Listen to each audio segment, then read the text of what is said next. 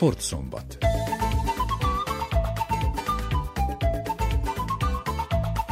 Köszöntöm a hallgatókat, Törőcsik Nagy Tamás vagyok, röviden a műsor tartalmából.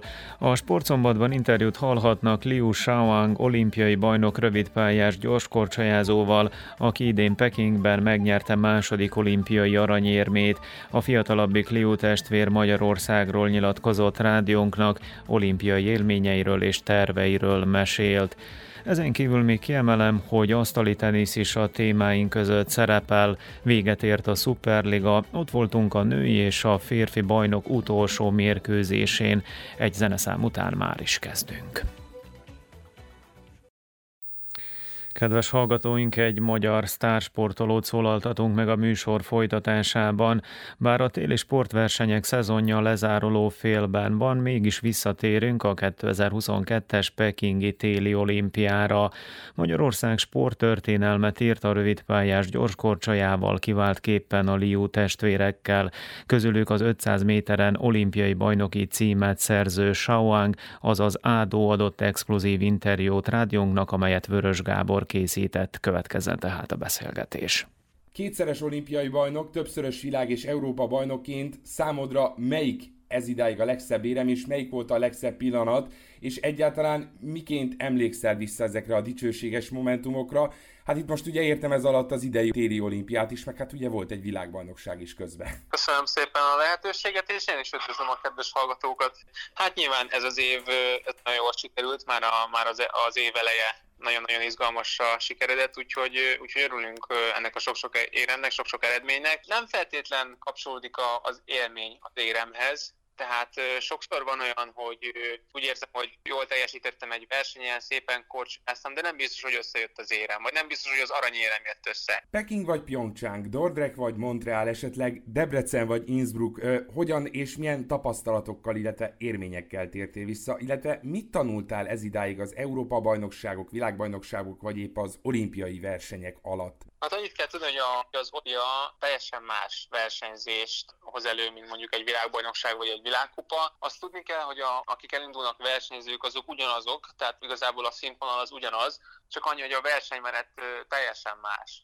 Tehát amíg, amíg elindulunk egy világbajnokságon, ami három napos, és azt végigversenyzünk három nap alatt, azt az olimpián azt kell nyújtani, és, és ugye két hétre, egy hétre osztik fel. Tehát teljesen más a versenystílus, a versenyzők szempontjából ugyanaz. Visszatérve egy kicsit Pyeongchangra, ugye 2018-ban azt tudni kell, hogy minden három egyéni távomon kizártak, és csak a, és csak a váltóval tudtam döntőzni. Ebben a négy évben, amíg, amíg eljutottunk Pekingig, nekem az volt a célom, hogy, hogy az olimpián majd majd minden távon ott legyek a döntőbe. Ez sajnos most nem sikerült, mert most pont a váltóval nem sikerült döntőbe jutni, viszont pontszerző helyen tudtunk végezni, ami, ami egy kicsit vigasztal. Egyébként ugye nagyon sokat fejlődtem a, a négy évhez képest, és nagyon sokat tanultam, nem csak fizikailag volt nagy fejlődés, hanem mentálisan is azért nagyon sok mindenem mentünk keresztül, és, és úgy tudtunk versenyezni világversenyeken, hogy, hogy egyre több érem, egyre több egyéni érem, egyre több dobogó, úgyhogy nagyon sok mindenem mentünk keresztül, és ez a fejlődés ez, az abszolút pozitív és jó irányba haladott. Én úgy gondolom, hogy ha a következő négy évet ugyanúgy tovább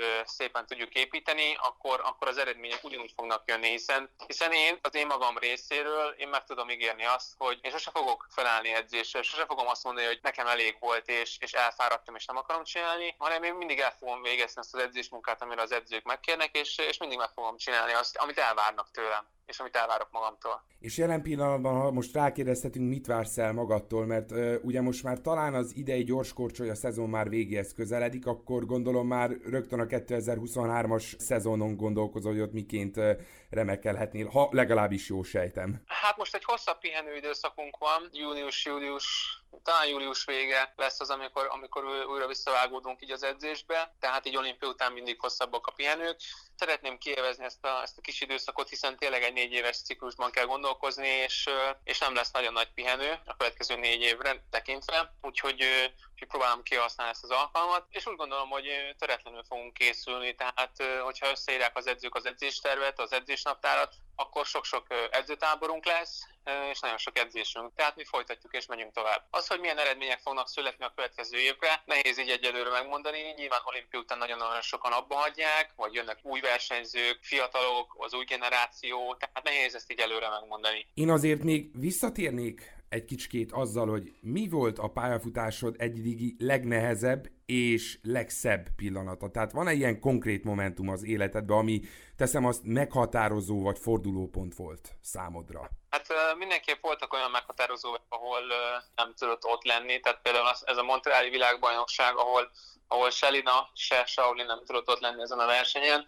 ez egy új kihívás elé állított volt. Nyilván voltak versenyek, ahol, ahol ők ketten nem voltak, de, de így az utóbbi pár évben azért nem volt rá példa, hiszen ők meghatározó szereplők voltak így a világversenyeken. Ugye 2019 óta a Ferencváros gárdáját bővített, azelőtt ugye az MTK-nál voltál sportoló. Meg tudnád-e mondani, hogy mi a különbség a kettő között, illetve ki miben segítette itt a pályafutásodat? Tehát mind akár az MTK-nál, illetve miként tudtál tovább fejlődni a Ferencvárosnál? Én úgy gondolom, hogy mind a két klubnál jól éreztük magunkat, jól teljesítettünk a mi részünkről is. Amikor volt ez a klubváltás legelőször, ugye nekünk megszűnt a klubunk, és, és SOS-be kellett nekünk egy klub, akkor az MTK mondta, hogy ők bevállalnak egy új szakágat, és létrehozták a gyorskocsi szakágat, tehát nyilván nekik is nagyon sokat köszönhetünk. Amikor 2019-ben átmentünk a Fradiba, akkor az egy új impulzus volt szerintem számunkra, hiszen új lehetőségek, új kapuk nyíltak meg. Én nagyon élvezem, hogy, hogy a Fradi család tagja lehetek, nagyon sok új lehetőséget kapunk számuk részükről, és, és most fognak majd bronzszobrot kiállítani ott a, ott a Népligetben, és, és ugye nyilván ezek a megtisztelő apróságok is nagyon sokat hozzátesznek a mi sportkarrierünkhöz, hiszen, hiszen az, hogy az emberek elismerik és, és megtisztelnek azzal, hogy hogy, hogy megismernek, vagy, vagy tényleg egyre több márványtáblába vésik be a nevünket, nyilván ez, ez megtisztelő számunkra. Hát igen, Ádó is, erre is akartam térni többek között, hogy ugye volt egy, létezett egy mítosz Magyarországon, hogy hát ugye mi nem vagyunk a téri sportok nagyhatalmai, nincsenek hegyeink, de ti megdöntöttétek ezt a mítoszt egyébként. Szerinted a gyors korcsolya, ez lehet valóban egy olyan kitörési pont Magyarországnak, indulva a ti példátokból, hogy ennek folyamán lesz majd Magyarország téli sport nagy hatalom? Igen, azt tudjuk, hogy Magyarországon nagyon nehéz téli sportolóként érvényesülni. Nyilván a, a nyári sportolók mellett azért nehéz kiemelkedni, hiszen tényleg ott is rengeteg-rengeteg eredmény van. Úgyhogy mi is igyekszünk itt, itt szépen lassan, próbálunk felérni mindig az éremtáblákra.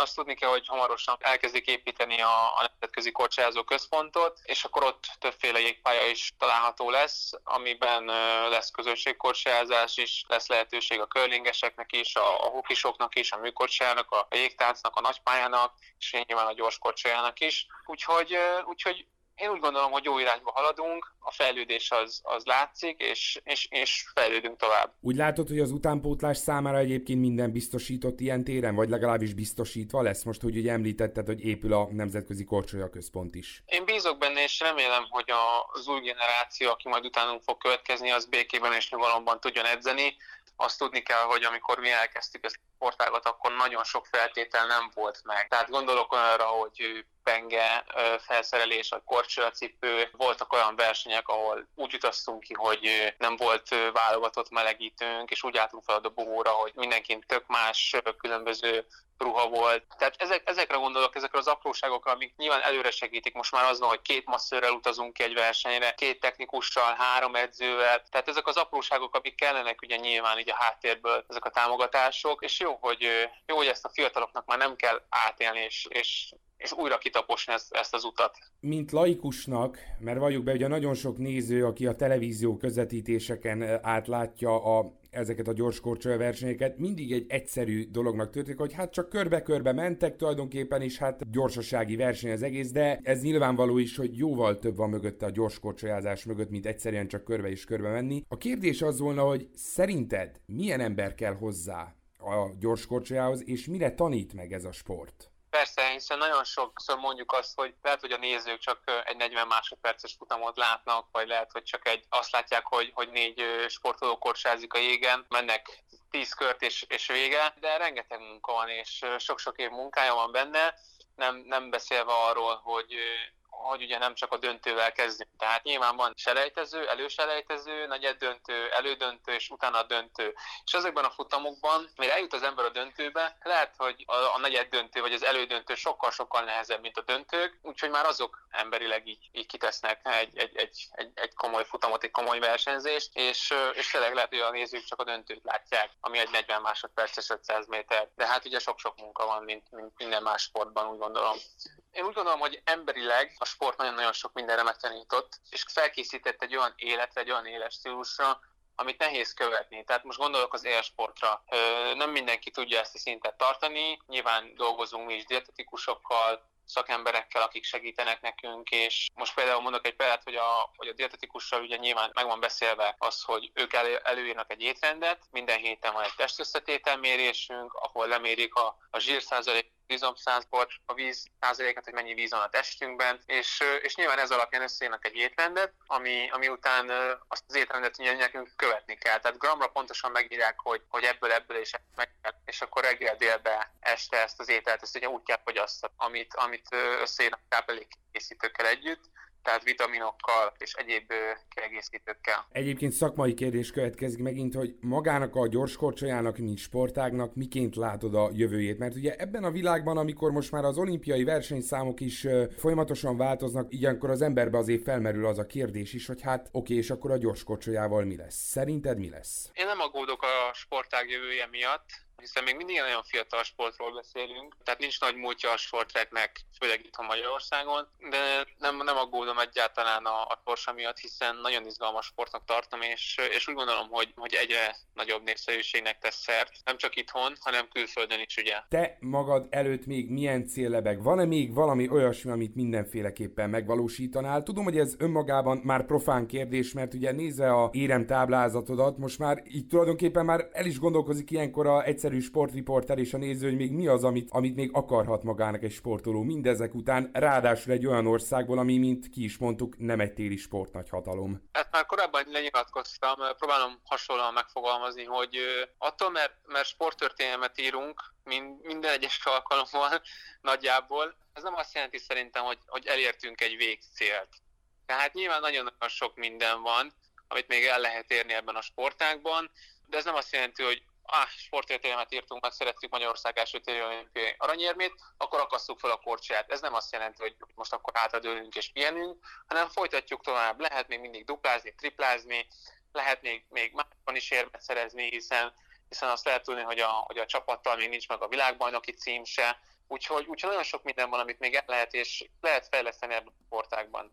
És mi volna az üzeneted mindazon kedves hallgatóink számára, elsősorban itt gondolok a fiatal generációra, akik talán felbuzdulva a sikereiden, vagy esetleg a tévéképernyők előtt ülve gyorskorcsolyázó álmokat, esetleg képzeleteket, képzeteket szövegetnek, számukra mi volna az üzenetet? Azt, ugye azt lehet tudni, hogy olimpia előtt pozitív tesztet produkáltam, és nem tudtam kiutazni a csapattal, később utaztam ki a csapathoz, ezáltal nagyon sok mindenem mentem keresztül, nem is, biztos, nem is volt biztos, hogy el, tudok indulni az olimpián, viszont nem adtam fel soha, bíztam, bíztam a csapatomba, bíztam a stábba, bíztam abban, hogy ki leszek az olimpián, a munkát ugyanúgy folytattam, akkor is, amikor már nem volt rá nagy esély, de de, folytattam, és, és nem az volt, hogy, hogy hátradöltem, és, és, és elengedtem volna mindent, hanem, hanem tényleg küzdöttem a céljaimért, és én úgy gondolom, hogy a, hogy a kemény munka az, az mindig, de tényleg mindig kifizetődik. Tehát lehet, hogy hiába, hiába ős tehetség egy ember, ha mondjuk nem tesz bele annyi munkát, vagy annyi, annyi életet, amennyit kellene, akkor nem biztos fel tud érni a csúcsra. És én úgy gondolom, hogy ugye a kemény munka az mindig kifizetődő. Na igen, ugye láttuk mi is azt egyébként, hogy te nem adtad föl az utolsó pillanatig sem, amikor tényleg nagyon kétséges volt a pozitív PCR teszt után, hogy te egyáltalán kint lehetsz-e a téli olimpián idén aztán végül sikerült, sőt olyan emberfeletti erővel rendelkezti, amire szerintem nem sokan képesek, nem a gyors korcsolyában, hanem egyébként általában a világon bármely más sportágban sem. De mégis honnan van ez a hatalmas nagy lelkierőt? Honnan van ez a hatalmas nagy energiát? Én úgy gondolom, hogy ez, ez, ez igazából a sportnak köszönhető. Tehát azt tudni kell, hogy erről, erről a sportágról, hogy állandóan éri kudarc az embert, és futamról futamra változhatnak a történések, tehát tegyük föl például, hogy elindulunk egy 1500-as, 1500-as versenyen, ahol 13 és fél kör a táv. Tegyük föl, hogy például első helyen vagyok, de az, az utolsó előtti körbe elesek, és akkor nem kapok érmet. És akkor lejövök a jégről, van 15 percen felkészülni a következő futamra, ami egy 500 méteres futam, ahol fejben teljesen át kell álljak, fej, fejben teljesen újra össze kell építeni magamat, és, és egy olyan futamra kell felmenjek, ami, ami négy és fél körről van szó, tehát itt, itt ki kell maxolni azt, amit, amit ugye 1500-on nem tudtam. Tehát, tehát teljesen át kell kapcsolni a agyamat, át kell váltani magamat, és, és úgy gondolom, ezek a futamok, ezek a kudarcok felkészítettek arra, hogy mindenre legyen lehetőségem, és, és mindenre fektet. Jártál-e már a Vajdosságba esetleg, vagy jártál-e már egyáltalán Szerbiában, és hát nem tudom esetleg milyen emlékeid vannak itt, hogyha már megtekintetted szerint kis pátiánkat, esetleg korcsolyáztál-e már itt? Mondom őszintén, hogy voltam már Szerbiában, az, hogy versenyen voltunk-e, vagy nem, arra nem emlékszem, emlékszem pontosan, mert nagyon kicsi voltam. Átutazóban szerintem voltam már de mindenképp tervezek majd menni. Sok szeretettel várunk, kedves Ádó, hogyha egyszer tényleg erre jössz, mert úgy gondolom, hogy a rajongó táborod, a magyar ajkú rajongó táborod itt is ugyanolyan lelkes, mint az anyaországban, és nem maradt más hátra, mivel hogy tényleg nem zavarnánk mi a jól megérdemelt pihenésed, hogy megköszönjük azt, hogy itt a rendelkezésünkre álltál, és neked is kiár a zenei szerkesztői tisztség. Milyen zeneszám következzen az interjú zárásaképpen, mit szeretnél szívesen hallani itt az Újvidéki Rádióban? Nagyon köszönöm. Harry Styles-tól kérném az ez itt was. Ez következik itt az Újvidéki Rádióban. Még egyszer Liu Shaangnak nagyon szépen köszönjük, és további sok sikert kívánunk, és hát bízunk abban, hogy egyszer azt a virtuális koronát egyébként igazából is a fejedre teszik, mert szerintem te, így ami a magyar gyorskorcsolyázást illeti, te megérdemled a koronát. Köszönöm a beszélgetést. Köszönöm szépen.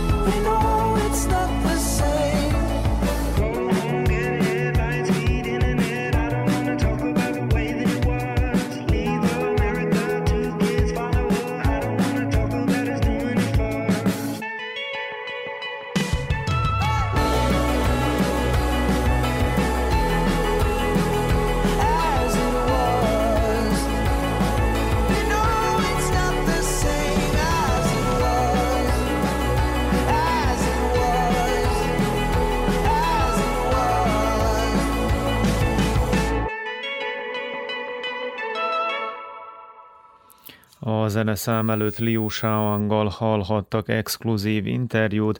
A folytatásban elmondom, hogy most játszák a római salakpályás tenisztorna első elődöntőjét. Az első szettet a német Zverev nyerte 6-4-re, a másodikat a görög Cicipász 6-3-ra. A harmadik sordöntő játszmában Cicipász 3-2-re vezet és adogat. A második elődöntőt majd az esti órákban vívja Novák Djokovic és Kasper Ruud. A folytatásban asztali tenisz lesz a témánk, nemrégiben véget ért a Superliga összefoglalón következik. Szerdán játszotta utolsó mérkőzését a férfi asztali tenisz szuperligában a Rádnicski. A Belcsényi együttes 4-1-re megverte hazai pályán a Temerint és veretlenül, vagyis 21 győzelemmel és nulla vereséggel szerezte meg a bajnoki címet. Alexander Karakásevics a bajnokcsapat tagját halljuk, aki egyben a Szerb Szövetség elnöke. A tény az, hogy nekünk volt a legerősebb csapatunk, de így is figyelemre méltó, hogy az összes találkozónkat megnyertük. Hat fordulóval a szezon vége előtt bebiztosítottuk a bajnoki címet, és ez nem jó, mivel érdektelenné vált az idény hajrája. Megváltozik a Superliga lebonyolítási rendszere. Jövőre marad 12 csapatos, de az alapszakasz vége után rájátszás következik, és majd abban dől el a baj bajnoki cím kérdése, így szerintem érdekesebbé válik. Pető Zsolt tavaly a Belgrádi Crvena Zvézdával, idén pedig a Belcsényi Rádnicskival lett országos bajnok. Nagyon örülök, hogy az idén viszont a Rádnicski Beocsin csapatának voltam a tagja, mert úgy szintén nagyon fontos bajnoki címet tudtunk nyerni. Ugye tudni illik Beocsin eddig még, ugye a mái napig hivatalosan Szerbia, vagyis Jugoszlávia bajnoka egyetlen egy csapatsportban se volt. Nagyon örülök, hogy ennek a csapatnak a tagja tudtam lenni. Jövőre is ugyanígy a Beocsin csapatát fogom erősíteni, és remélem, hogy a kupát meg tudjuk őrizni itt Beocsinba. Pető Zsolt a következő idényben is Belcsényben fog játszani. Maradni fog az egész csapat ugyanígy, ahogy volt is. 99%-ban annyi lesz a különbség, hogy Alexander egy kérdés, hogy vállalni fogja már a játékot. Tudni illik, ugye korba van, elnökösködik, tehát azt lehet mondani, hogy rajta múlik, hogy bevállalja, pillanatnyilag azt mondta, hogy nem fogja. Ugye tudni illik a Petkov, a Márko Petkova eddig ugye a Zrenyanini Banátnak volt az oszlopos tagja, ő ugye átigazolt hozzánk, úgyhogy azt lehet mondani, hogy még jobb lesz a csapat, vagyis még jobbak leszünk, mert ugye új igazolás jött. Remélem, meg szerintem tud diadalmaskodni és a kupát megtartani Belcsinban. Pető Zsolt testvére Zoltán, a Temerin asztali teniszezője szerint a belcsényiek megérdemelten lettek bajnokok. Először is szeretnék gratulálni a Beocsinnak a megérdemelt bajnoki címhez. Messze menőleg az idén a legjobb csapat voltak a ligába, ami az eredményeik is mutassák, hogy egyetlen egy mérkőzés sikerült nekik veszíteni. Ha jól tudom, egy vagy két meccs volt, ami, ami kicsit szorosabb volt, a többi az mind relatívan sima volt, 4-1, 4-2. Én gratulálok nekik. Ami a Temerin Ferokopot illeti, mi nagyon meg vagyunk elégedve ebben az idénnyel. Az idény előtt úgy indultunk neki, hogy biztos bennmaradók legyünk a Superligába. Sikerült bejutnunk a legjobb hat közé, ami szerintem egy nagy eredmény. Tavaly is ugyanígy a hatba voltunk, úgyhogy kiegyenlítettük a tavalyi eredményünket, ami a klub történetében, ami a fiú csapatot illeti a legjobb eredmény a Superligába. Remélem, hogy jövőre is helyt fogunk állni. Hozzá kell fűznöm már most rögtön, hogy jövőre lehet, hogy még erősebb lesz a Superliga, mert ahogy hallottam, még két-három új külföldi játékos már most leigazolt. Még hát, hátra van egy Romániába való utazásunk, 26-án megyünk, ott játszuk az európai trofét, egy makedón csapattal, egy román csapattal és egy ukrán csapattal kellene, hogy játszunk, de ahogy hallottam, az ukránok több mint valószínű nem fognak jönni.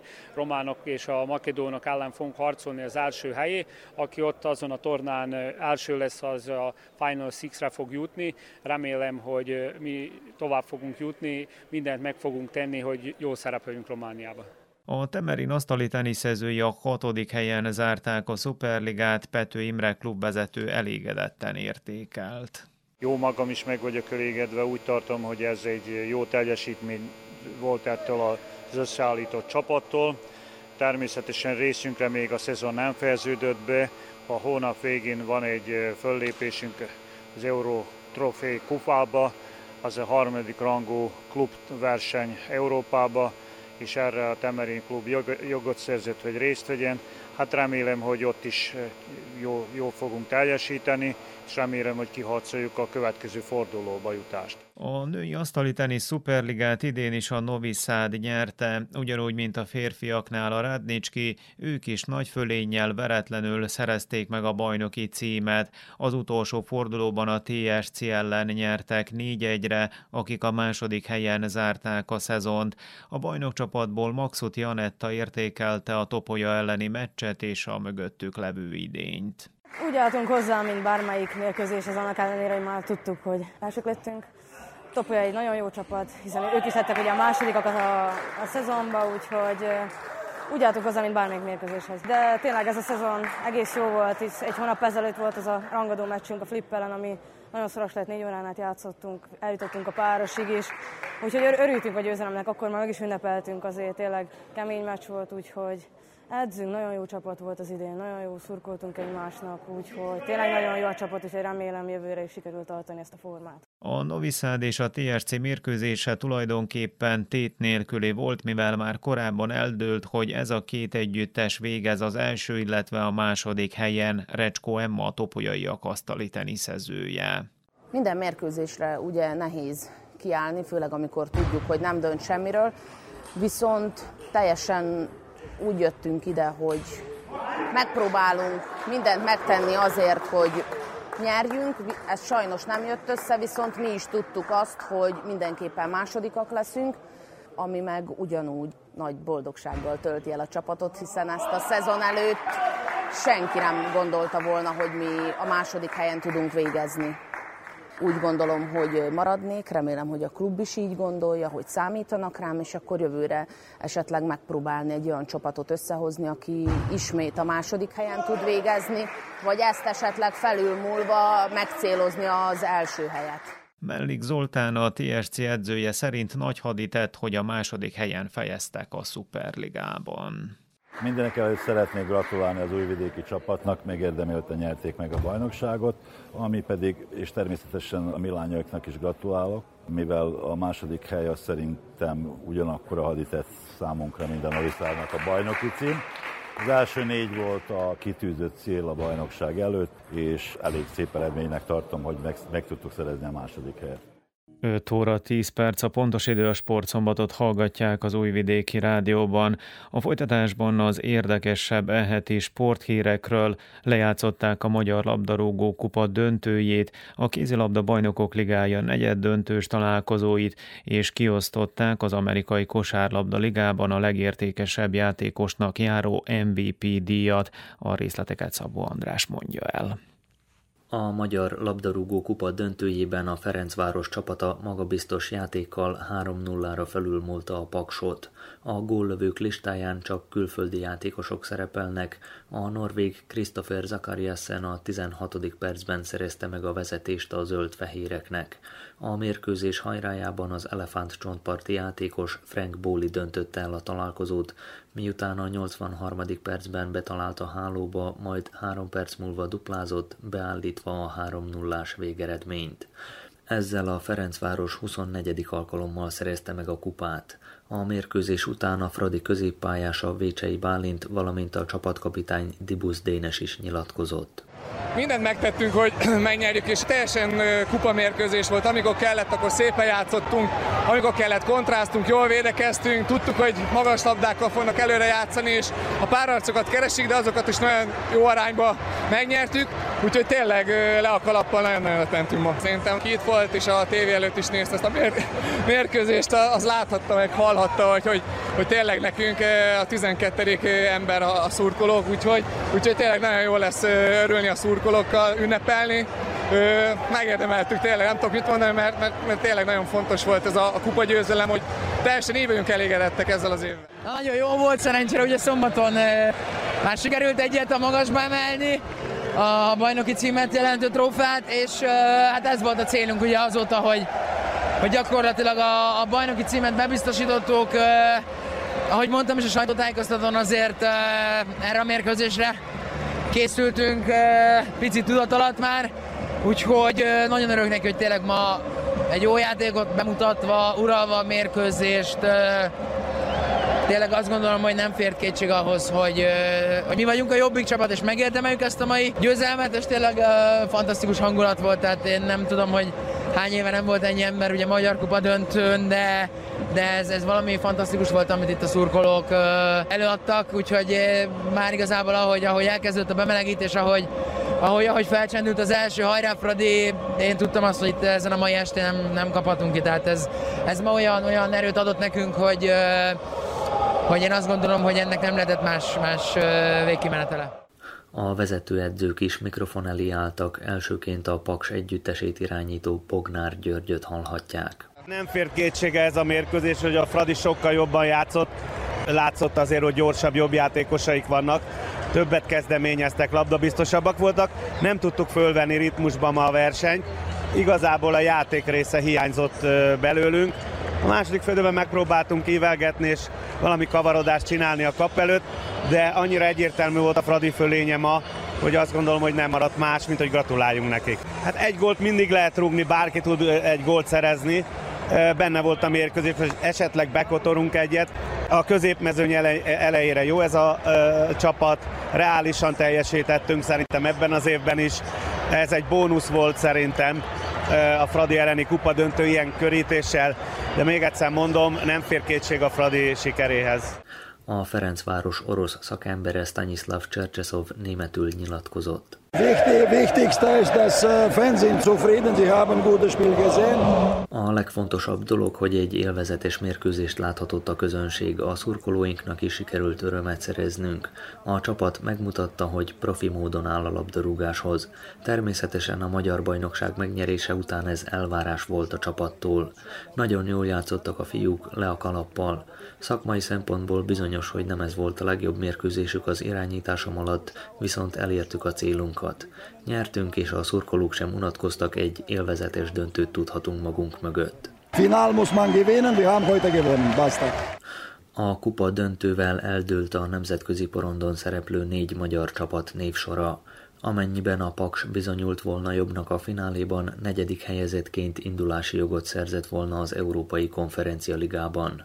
A Ferencváros győzelme viszont azt jelenti, hogy magyar bajnok és kupagyőztesként a Bajnokok Ligája selejtezőjében láthatjuk majd a csapatot. A magyar bajnokság második, harmadik és negyedik helyzetjének sorrendje még nem végleges, de mindhárom csapat a Kisvárda, a Puskás Akadémia és a Fehérvár együttese is a konferencia ligában folytatja szereplését. A kézilabda bajnokok ligája első negyeddöntős mérkőzésén a Veszprém 7 gólos különbséggel 36-29-re nyert az Olborg ellen. A mérkőzést követően Sípos Adrián a Veszprémiek játékosa adott interjút a Nemzeti Sport TV-nek. Mindenképpen az a védekezésre alapoztunk, az volt a fő dolog, amire szerettünk volna nagyobb tartást kapni az egész csapat. Úgy gondolom az első fél ez nem nagyon működött, viszont a támadásunk az helyek közel jó volt, aztán a másik fél időben feljavult a védekezésünk, és akkor, akkor az a játék történt, amit mi szerettünk volna, vagy amit mi szeretünk.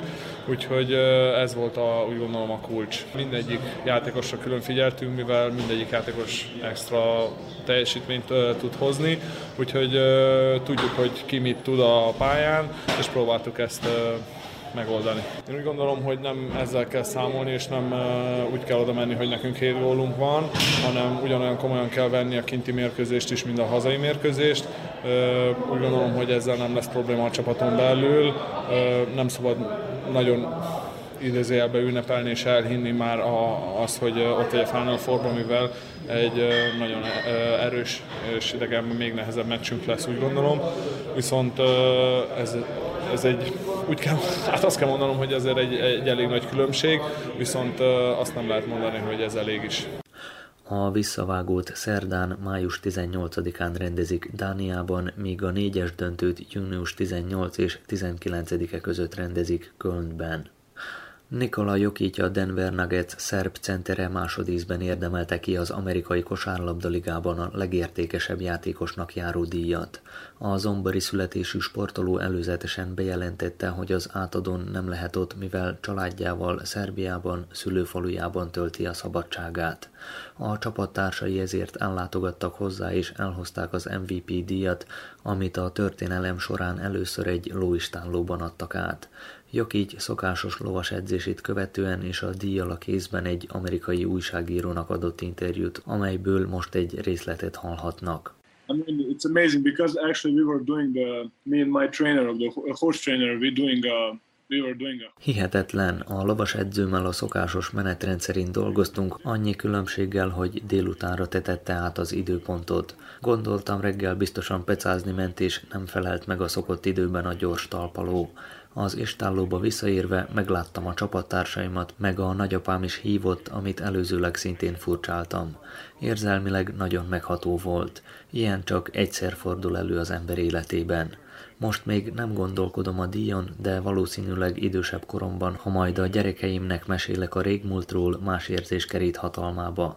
Elmondhatom majd nekik, hogy valaha nagyon jó kosárlabdázó voltam. Mindenki ismer és tudja, hogy ez a díj nem változtat a személyiségemen. Hálás vagyok, hogy a Denver Nuggets tagja lehetek, akikkel történelmet írtunk a ligában.